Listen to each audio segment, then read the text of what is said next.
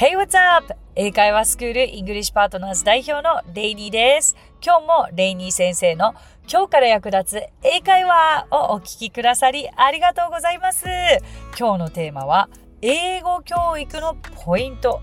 です。先日お二人のリスナーの方からお子さんへの英語教育についてご質問をいただきました。ありがとうございます。今回はこちらのお悩みをレイニー先生の実際の体験談をもとにすっきり解決していきたいと思います。まずはこちらニックネームまさあき中2の息子と奮闘中さんからのご質問です。はじめまして今2週目を聞いています。息子は1週目で一緒に聞いています。息子はバスケットボールをしていて留学を夢見てその先にプロ選手を目指しています。息子はまだ英語に対して壁があり好きになりきれていないのですがどうしたらよいでしょうか？良い方法やアイディアがあれば教えてください。ということで正明中2の息子と奮闘中さんありがとうございます。わあ嬉しいですね。親子で聞いてくださってるんですね。Thank you so much お父様2週目なんですね。いや、本当にこれ165回目ですよ、皆さん。これを2週聞くって、本当にありがとうございます。嬉しいないやー、かっこいいですね。息子さん、バスケットボール、プロを目指している留学。これはでももう結構答え簡単じゃないですか？英語が好きになれなかったとしても、あの、好きと英語を結びつければいいんですよ。だって息子さんにとって好きなのバスケですよね。もうバスケと英語なんてもう切り離せないじゃないですか。これお父様ご心配なくですよ。息子さんがバスケットボール好きな以上、きっと憧れの選手って NBA のプレイヤーですよね。あの、海外の、あの、選手じゃないですかそしたら多分その、じゃあ、いつか留学してプロっていうのを、もう、その、じゃあ留学先でバスケの試合を見に行くことだってあると思うし、どうしますそこで憧れの選手にサインをもらうなんてことがあるかもしれませんよ。いやもうそういうモチベーション、so important すごい大切。あの、私ももともと大好きなアーティストがいて、その彼ともうもう街中でばったり会った時に一言話しかけたい同じ言語でという、こんなんか点のような目標を持ち、それが信じられないモチベーションにつながって英語とつながったわけですから、息子さんご心配なくですよ。あの、英語が、あの、壁とか好きになれない理由って多分学校での英語に対してじゃないですか。でもどこか、うん、好きな選手のインタビューは興味があったりとか、うん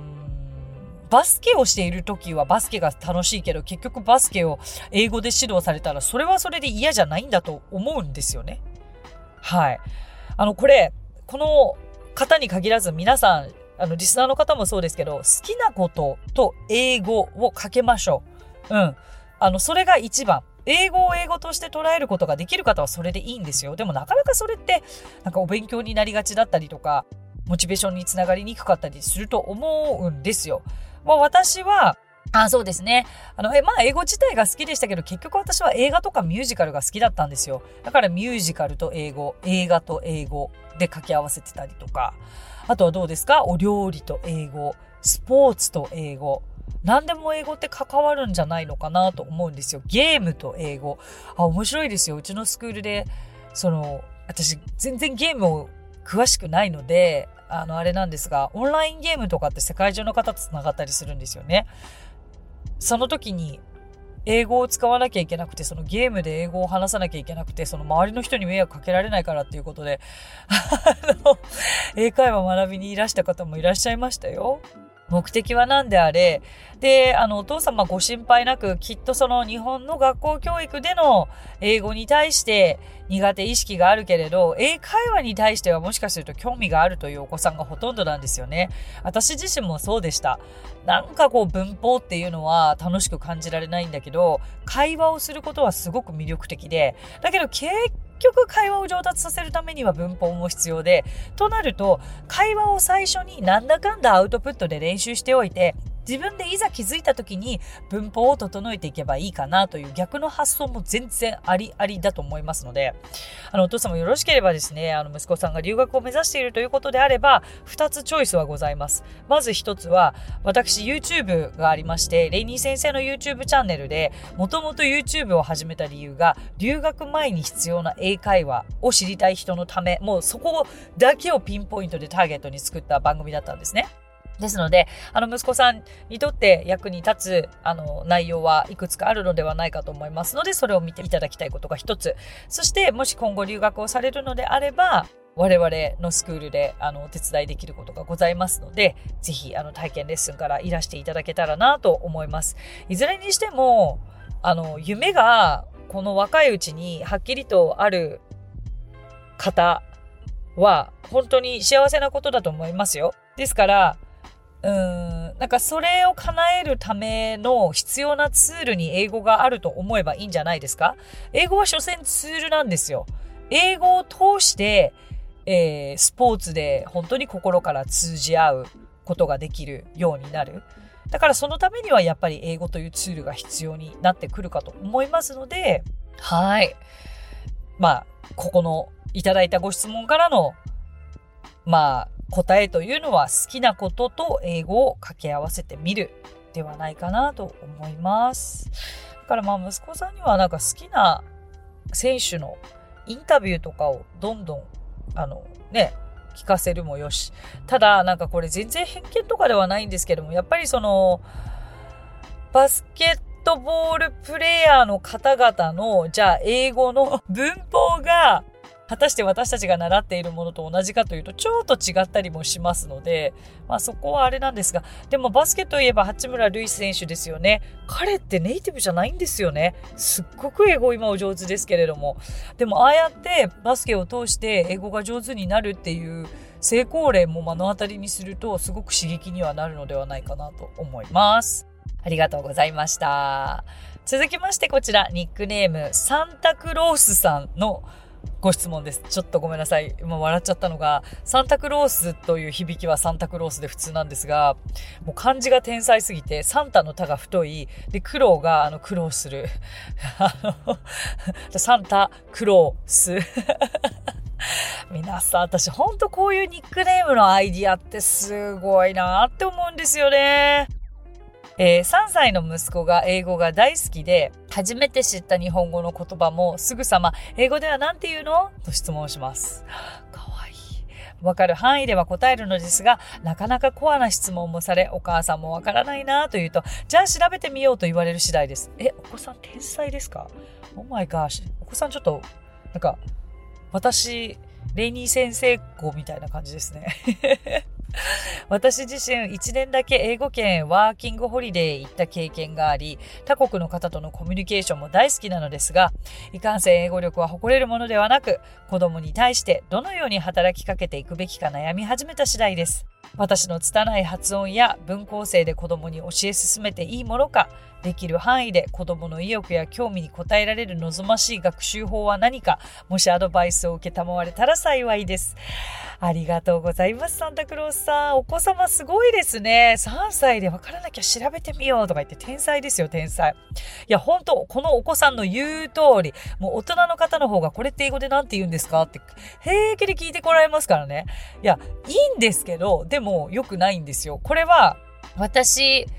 とか、イングリッシュパートナーズの教え方では、これどういう意味ですか？には答えません。これどういう意味ですかは、まず自分で調べましょうになります。知りたいことは自分で調べる癖をつけてください、皆さん。はい。調べて目に焼き付けて、それで、まあ、なんとなく頭に残るかなっていう感じ。それでも全然次までに忘れちゃったりするんですけれども、あの、簡単に得た答えというのはすぐに忘れてしまいますからね。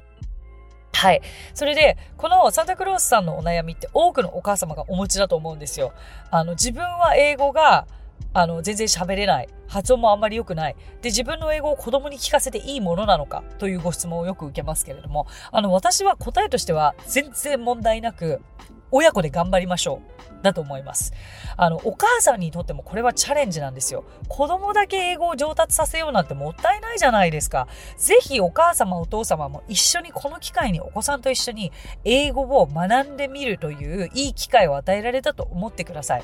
さあじゃあどうするかですけれども、あの、何もそんなね、いきなりネイティブのような素晴らしい英語をいきなり子供に聞かせる必要もなくて、まあ今いろんなコンテンツがあるから、お子さんはお子さんで年齢に合った、なんか楽しい英語のアニメだったりとか、絵本だったりとか、YouTube だったりとか、それを流すだけでもお子さんにとってはもう十分なわけですよ。それで、じゃあ逆にお母様、お父様はお子様に対してどうしたらいいかっていうと、やっぱり自分が日々日本語で声掛けしていることを英語で声掛けするという努力をしてみてください。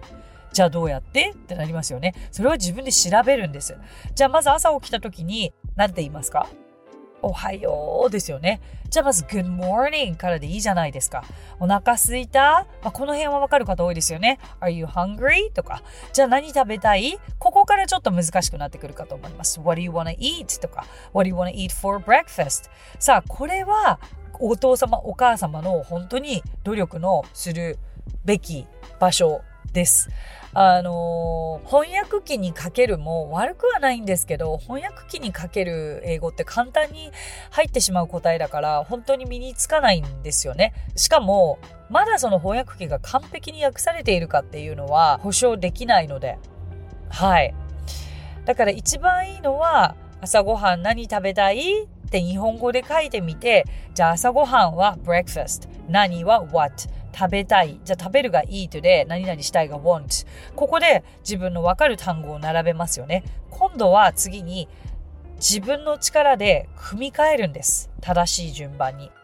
で、組み替えてみたときに、あ、主語がないなとか、前置詞がないなとかって気づくと思うんですよ。で、最後に足りないことを埋めていって、自分なりに正しいフレーズを作り上げる。で、本来はこれだけだと合ってるか間違ってるかわからないから添削が必要なんですね。ですから、うちのスクールですと、そのフレーズとかを全部添削して、そこには完璧なフレーズがあり、そしたら、今度は何度も口が覚えるまで声に出して練習するというやり方をして、どんどん自分ごとにできるフレーズの貯金を増やしていっていただくというやり方をお勧めしているんですよ。ですから、あの何も、あの、英語が完璧な人がお子様に英語を教えるのではなくて、お父様お母様もお子さんと一緒に英語を上達していけばいいと思いますので、ぜひ、あの、今言ったことが、まあ、本当に初めの一歩だと思います。日々家でお声掛けしていることをリスト化してみましょう、日本語で。これがまた頭の中だけで日本語から英語に訳すともうぐっちゃぐちゃになっちゃうから、まず最初は日本語で書く。それを英語に直す。で、多少文法が間違っててもいいですよ。で、それを頑張って子供に伝えてみる。でも、やっぱりその間違った文法を、フレーズをということであれば、やっぱりお父様お母様もぜひちょっと短い期間でも英会話スクールに通ってみて、で、例えばうちのスクールだったら、そこの今必要ないことを教えるっていうことはしません。お子様との英会話がやりたいのであれば、そこに特化して、もう朝から晩までお子さんと使えるフレーズ集というのを一緒に作って、一緒に発音を練習してとかもやったりできますから、はい、これは本当に工夫次第で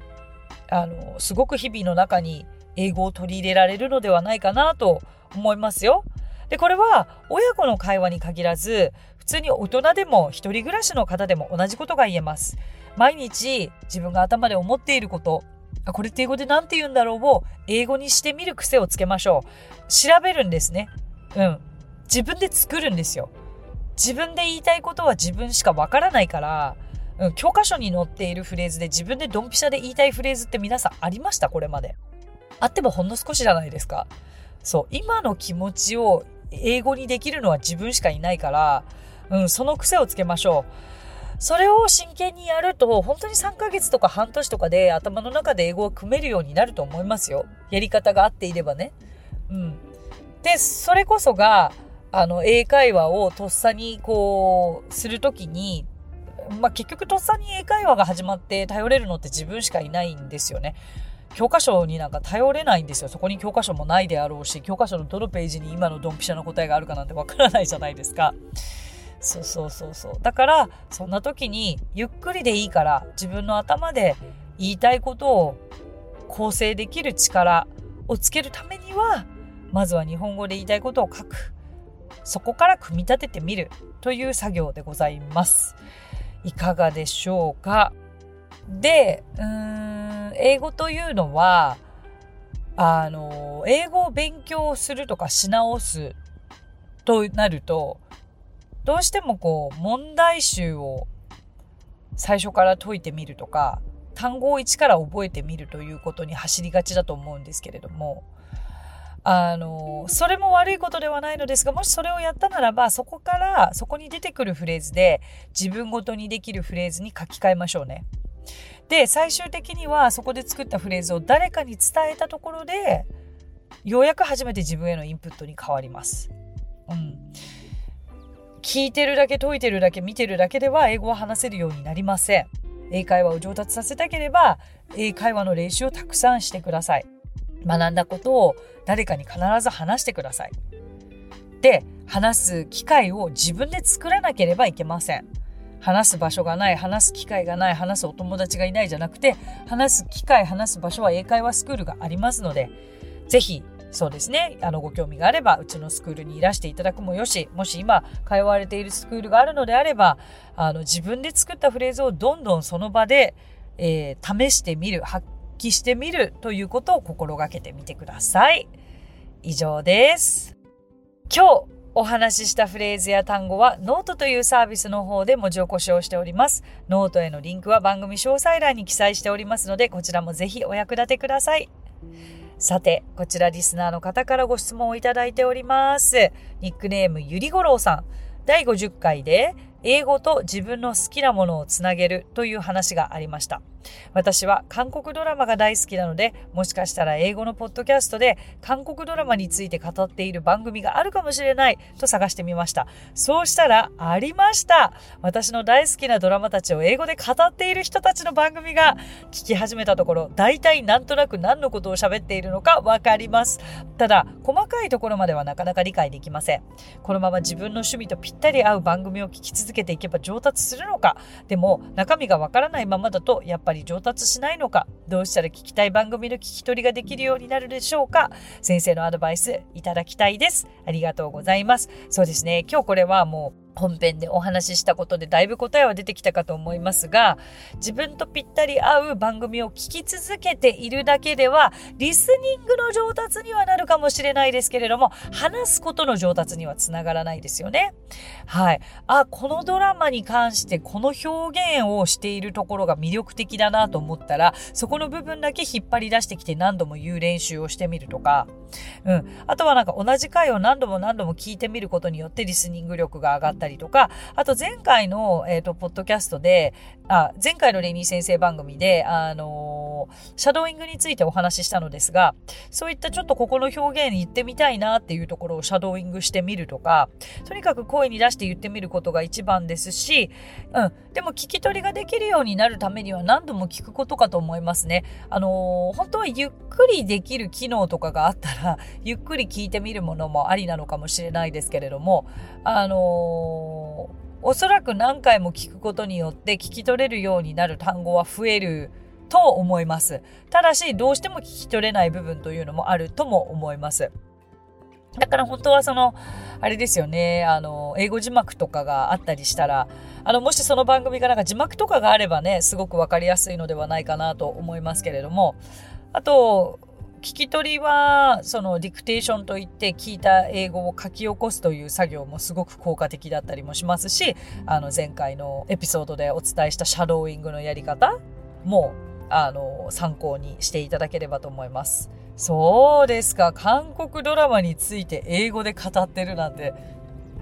すごくこれご興味ある方多いのではないですか？でもすごいですね。ポッドキャストって本当にドンピシャなものが 見つかるんですね。えー、ゆりごろうさん、コメントありがとうございました。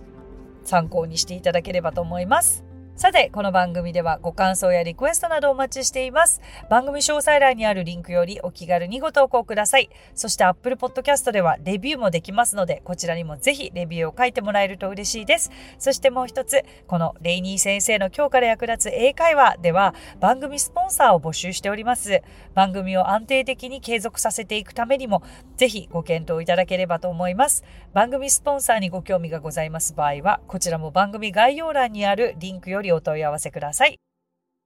それでは最後に今日のあれこれイングリッシュ。あれこれイングリッシュとはですね、私が代表を務めている英会話スクールイングリッシュパートナーズの講師たちが出演しているチャンネルですね。TikTok、YouTube、Facebook、Twitter、Instagram でご覧いただくことができます。生きたフレーズや単語が毎日一つ動画が上がっていて、あの、お役立ていただければと思うのですが、今回はそんな中から皆様にお伝えしたい単語はこちら。要注意人物。要注意人物は英語で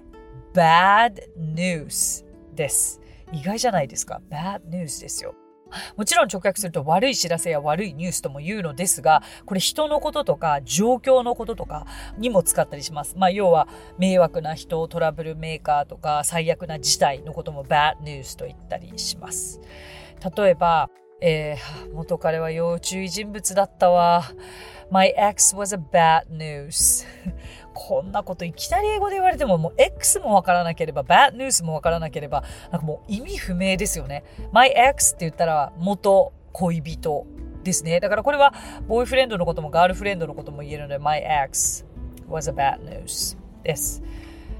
ああ、やっぱり彼女は迷惑な人って最初から分かってたわ。I knew she was a bad news from the beginning. というふうに使います。要注意人物、英語では bad news でした。ぜひお役立てください。So, that's it. Thank you so much for coming by. Thank you so much for listening. 今日もレイニー先生の今日から役立つ英会話をお聞きくださりありがとうございました。皆様とはまた来週金曜日にお目にかかりましょう。So till then, bye!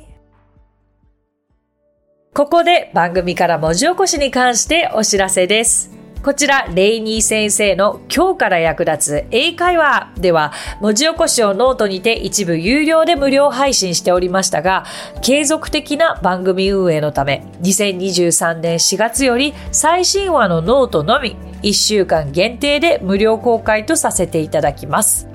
最新話よりも前のものは一部を除き有料化とさせていただくこととなりましたのでご案内いたします。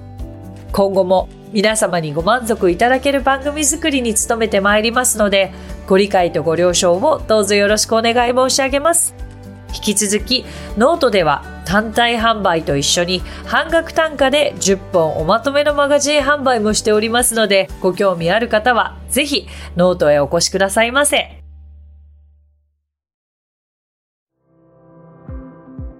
さあここでレイニー先生の活動を紹介させてください。まずはレイニー先生が主催する英会話スクールイングリッシュパートナーズでは私たちと楽しく英語を身につけたいという方を大募集。